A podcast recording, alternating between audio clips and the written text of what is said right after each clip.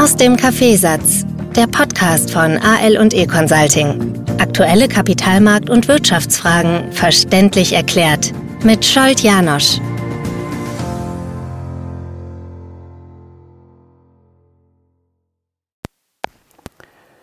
Sehr, sehr, sehr interessante Gespräche ergeben sich so nebenbei. Ich unterhalte mich Gott sei Dank tagtäglich mit unglaublich vielen Menschen und drei Situationen muss ich heute aufgreifen. Erstens, eine Rückmeldung, die ich bekommen habe, dass ich nach dieser Pause, circa 2 Wochen Pause, ganz ungewohnt, seit März 2020 habe ich, glaube ich, mit den Podcasts und Videos nie länger als maximal 3-4 Tage Pause gehabt. Und in diesem Jahr habe ich jetzt zu Weihnachten 2,5 Wochen ungefähr pausiert, aber natürlich bleibt mein Hirn nicht stehen, bleiben die Themen nicht stehen. Ich habe tagtäglich normal weiter da und dort meine Notizen gemacht, gedanklich Themen durchgespielt, während ich meine Skitouren absolviere. Und ich habe schon gemerkt, dass ich seit Montag da und dort mich gedanklich auf etwas berufe, was angeblich vor 1-2 Wochen ich gesagt hätte. Und da kam die Rückmeldung, dass das störend ist, weil man nicht weiß, wann ich wo was gesagt habe oder jemand hat das nicht gefunden.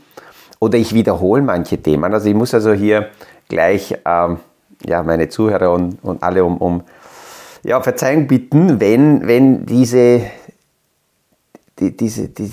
Time-Lag im Kopf so störend ist. Ich werde mich schon irgendwann einholen.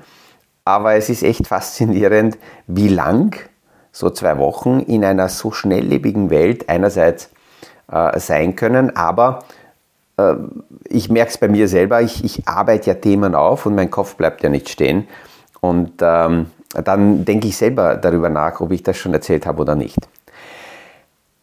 Zweite Geschichte, sehr, sehr interessantes Gespräch, ein Crossover mit Christian Drastil, einem Journalisten, der auch eine Podcast-Folge rausgibt, auch andere sehr, sehr interessante Beiträge immer wieder liefert. Wir haben gestern uns getroffen und meinen ersten Versuch gewagt, uns ein wenig zu unterhalten. War noch nicht wirkliche Unterhaltung, weil er eher mich wahrscheinlich kurz nur so vorgestellt hat. Aber eine sehr interessante Aufnahme, die wird am Freitag von seiner Seite aus online gehen.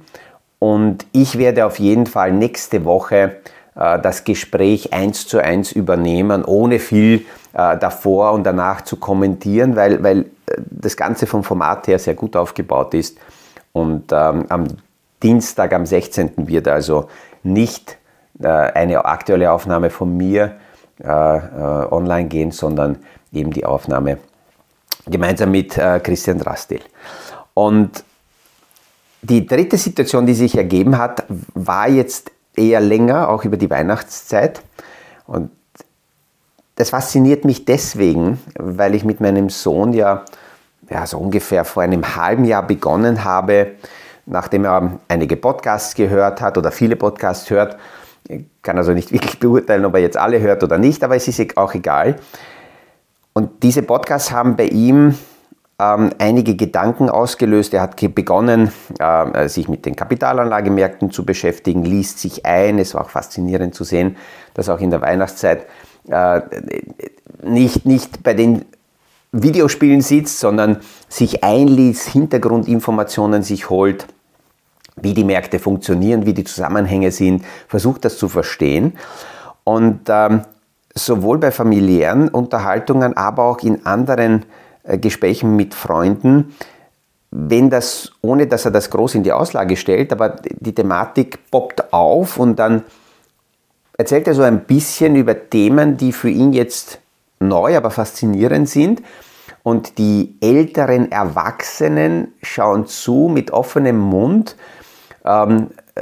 sind einerseits überfordert, andererseits auch begeistert, dass ein junger Mensch sich mit diesen Themen beschäftigt.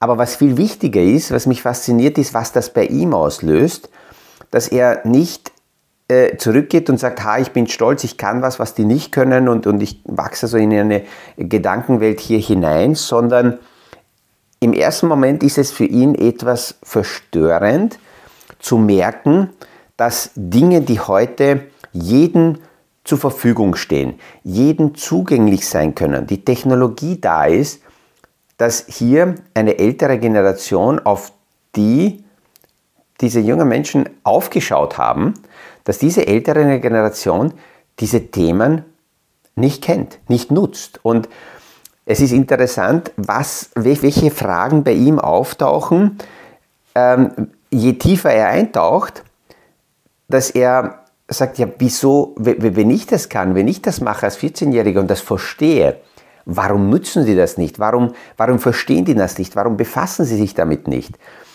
Also wir sind noch lange nicht am Ende dieser Reise und ich werde es weiter fasziniert beobachten, wie diese Entwicklung weitergeht, werde da und dort sicher Erkenntnisse in meine Podcasts mit einbauen. Und die Brücke baue ich damit auch zu einem ganz anderen Themenbereich immer wieder, wenn nämlich gerade von der älteren Finanzindustrieseite her die Argumentation kommt, dass die gesamte Informationsflut zu viel ist und dass die Regulierung zu viel ist und wer soll denn diese 50, 60, 70 Seiten lesen, wenn irgendein Produkt abgeschlossen wird.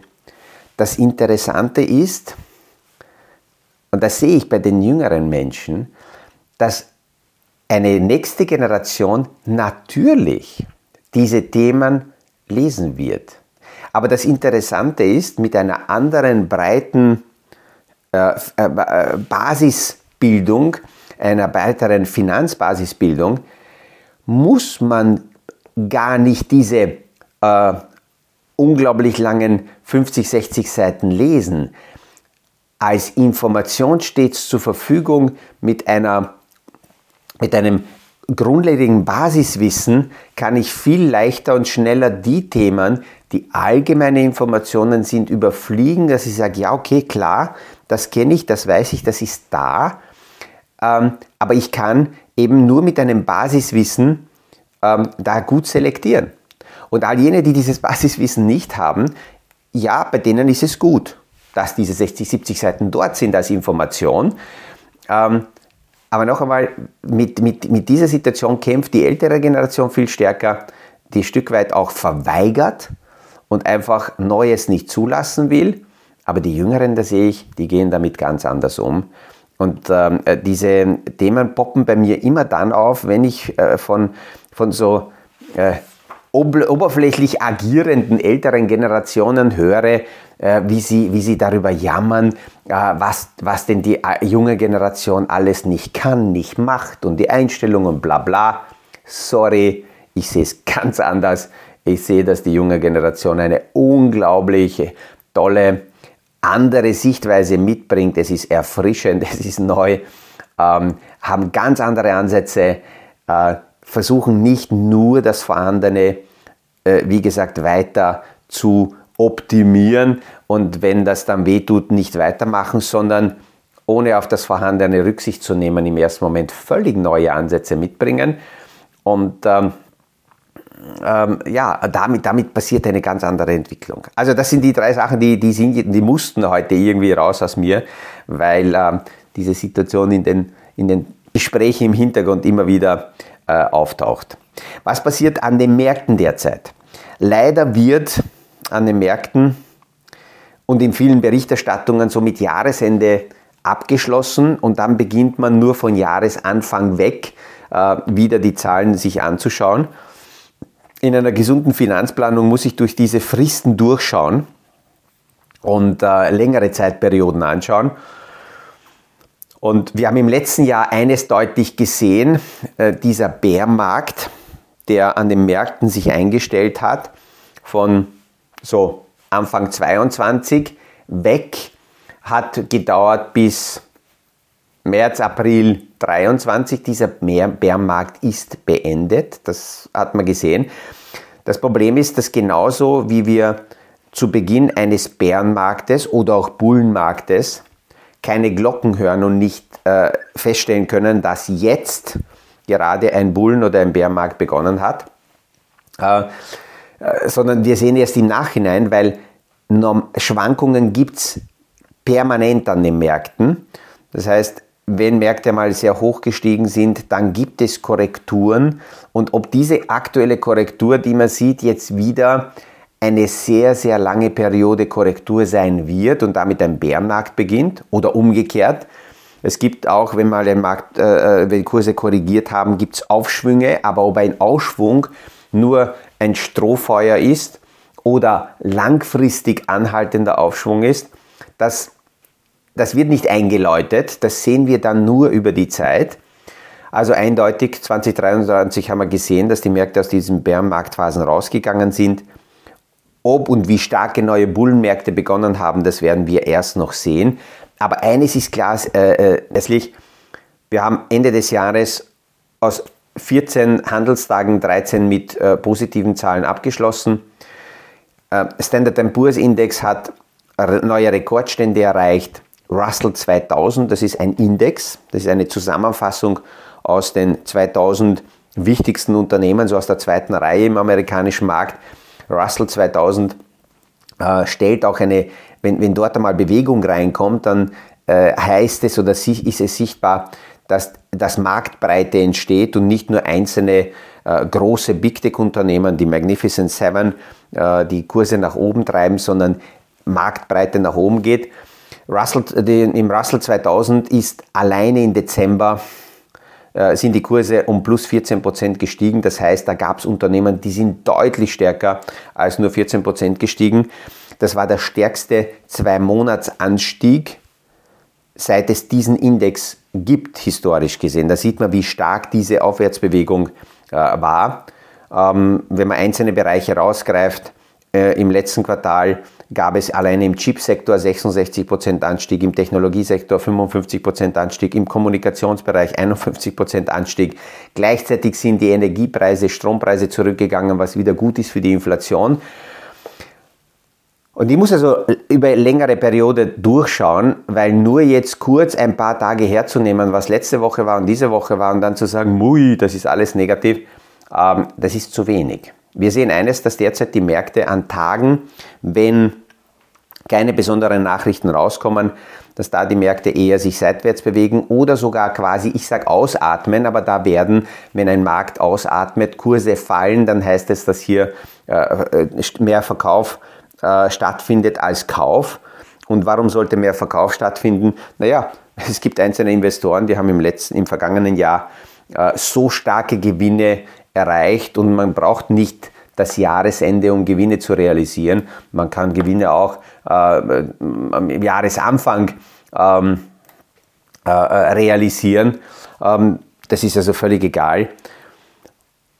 Aber es gibt sehr, sehr viele Anleger, die dann solche Phasen nicht nüchtern, locker und entspannt betrachten und sagen, na gut, okay, da haben wir jetzt eine Phase Seitwärtsbewegung oder sogar fallende Kurse, dass man sagt, okay, wie kann ich recht entspannt und nüchtern damit arbeiten, wie kann ich das nutzen, sondern es schwingt sofort diese Erwartungshaltung bzw. Angst mit, zu sagen, wäre es da nicht besser auszusteigen, weil ich will Verluste nicht sehen.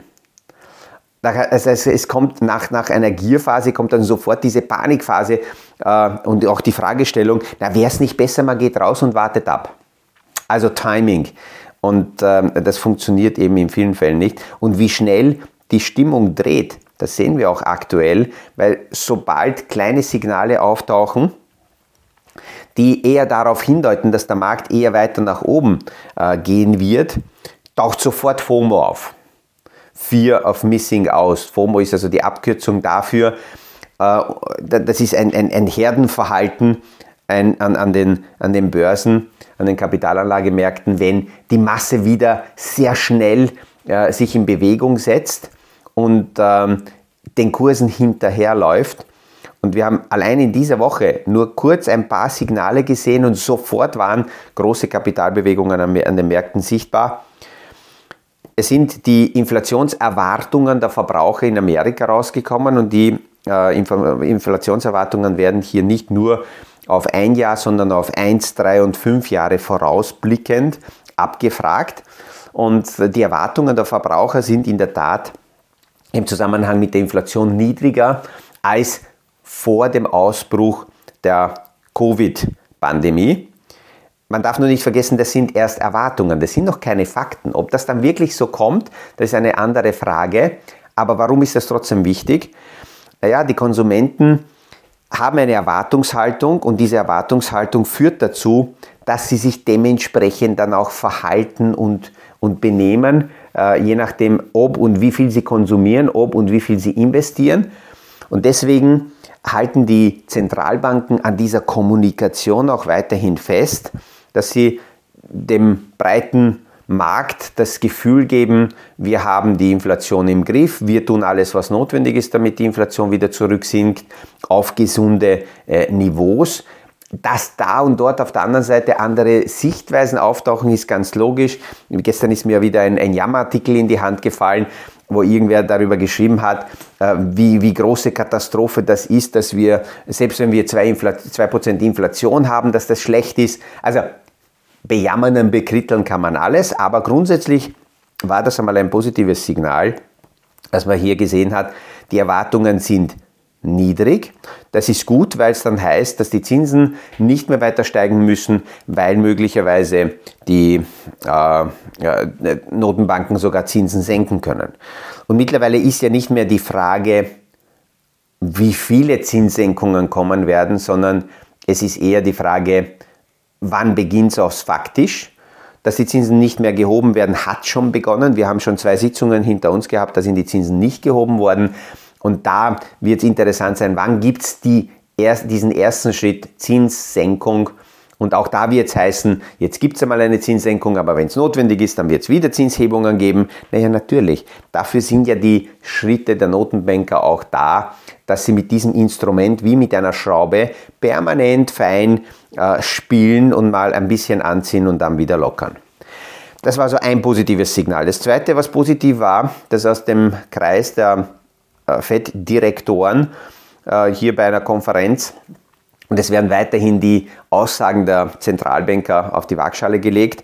Die Aussage gekommen ist, dass die amerikanische Notenbank darüber nachdenkt, dass sie ihre Strategie, ihre Bilanz auf der Anleihenseite abzubauen, drosseln wird. Warum ist es positiv für die Märkte, wenn die Notenbanker darüber nachdenken, ihre Bilanz nicht mehr so extrem radikal abzubauen? Naja, das heißt, dass dann Liquidität zur Verfügung steht. Das funktioniert deswegen, weil die Notenbanken überwiegend, außer in Japan, aber überwiegend in den meisten Ländern die Notenbanken eher kurzlaufende Anleihen ankaufen, also unterjährige oder ein paar Jahres Laufzeiten Anleihen. Und wenn diese Anleihen auslaufen und die Notenbanken bauen ihre Bilanz ab, dann heißt es, dass sie mit der reinfließenden Liquidität keine neuen Anleihen kaufen, sondern diese Liquidität quasi sich behalten. Dann heißt es, dass diese Liquidität dem Markt nicht mehr zur Verfügung steht. Wenn aber die Notenbanker sagen, okay, wir bauen unsere Bilanz nicht ab oder nicht so stark, dann heißt es, dass automatisch ablaufende Anleihen und die Liquidität daraus dafür verwendet werden, um neue Anleihen wieder aufzukaufen. Das heißt, wenn eine Notenbank sagt, wir halten die Bilanzhöhe bei den Anleihen, dann heißt es, dass sie automatisch kaufen, Anleihen kaufen. Wenn sie Anleihen kaufen, heißt es, dass sie dem Markt Liquidität geben, weil irgendwer nimmt ja diese Kredite auf. Anleihen sind ja nichts anderes als Kredite. Und diese Liquidität steht dann den Banken zur Verfügung und die Banken können das in die Wirtschaft geben und dann ist es im Kreislaufsystem drinnen. Also es war ein positives Signal. Und am Jahresanfang gab es sehr, sehr viele Kaufempfehlungen von sehr vielen Investmenthäusern. Und das waren 3 so kurze Impulse, die ausgereicht haben, um auf Tagesbasis die Märkte sofort in FOMO-Verfassung zu versetzen.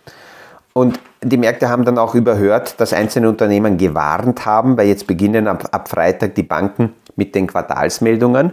Die Zahlen aus dem 4. Quartal des letzten Jahres werden wir sehen. Und einzelne Unternehmen haben schon gewarnt und haben gezeigt, dass die wirtschaftlich in ihrem Segment Probleme haben. Und wie reagieren darauf die Unternehmen, wenn es Schwierigkeiten gibt? Und es ist auch immer wieder faszinierend, das zu beobachten. Wir werden sehr viele Fusionen, strategische Kooperationen und Übernahmen sehen, weil gerade bei Übernahmen, bei Fusionen haben die Unternehmen die Möglichkeit, die Kosten zu drücken, weil natürlich doppelte Kostenstellen abgebaut werden können. Möglicherweise können die Umsätze oder die Marktanteile gesteigert werden, aber die Kosten können abgebaut werden. Und das ist für mich faszinierend, dass die Unternehmen viel, viel schneller, gerade börsennotierte Unternehmen, viel, viel schneller reagieren als sehr oft private Haushalte, private Investoren. Weil es wird zwar erwartet, dass die Zinsen sinken, aber die warten das nicht ab in der Hoffnung, na hoffentlich sinken die Zinsen und das löst dann unsere Probleme, sondern sie reagieren vorher schon. Und wenn dann die Zinssenkung kommt, dann ist das so ein Add-on, das kommt zusätzlich dazu, aber sie setzen Handlungen, weil eben das Management dafür da ist, um alles dafür zu tun, damit sie ertragreich und gewinnbringend weiterarbeiten können, egal welche Rahmenbedingungen da sind. Und wenn ich das so beobachte, denke ich mir oft, dass daraus private Haushalte, nicht unbedingt nur private Anleger, sondern private Haushalte oder private Investoren sehr viel lernen könnten, weil natürlich auch ein Privatinvestor sich die Frage stellen kann, muss ich aufgrund der geänderten Situation mein Lebensstil, mein Verhalten, meine Bildung, meinen Beruf, mein Benehmen, meine Investitionsentscheidungen, muss ich die anpassen oder muss ich die ändern? Und da sind sehr, sehr viele, die sagen, ja, ich hoffe, ohne dass ich was tun muss, dass sich die Rahmenbedingungen ändern und dann wird schon alles wieder gut. Und das sehen wir in der Wirtschaft nicht. Die Wirtschaft passt sich viel, viel schneller an, reagiert viel, viel schneller, egal welche Änderungen hier stattfinden. Und ich sehe schon wieder, dass mir die Zeit komplett aus den Händen gelaufen ist. Aber es ist ein gutes Zeichen. Das heißt, dass morgen in der Früh auch etwas da sein wird, was wir besprechen können. Ich wünsche auch heute wieder einen erfolgreichen Tag und freue mich, wenn wir uns morgen wieder hören beim nächsten Podcast aus dem Kaffeesatz. Das war Aus dem Kaffeesatz, der Podcast von AL&E Consulting zu aktuellen Kapitalmarkt- und Wirtschaftsfragen. Verständlich erklärt mit Scholt Janosch. Aktuelle Fragen, Rückmeldungen und Anmeldungen zum nächsten Kapitalmarkt-Talk findet ihr auf unserer Homepage www.aleconsulting.at.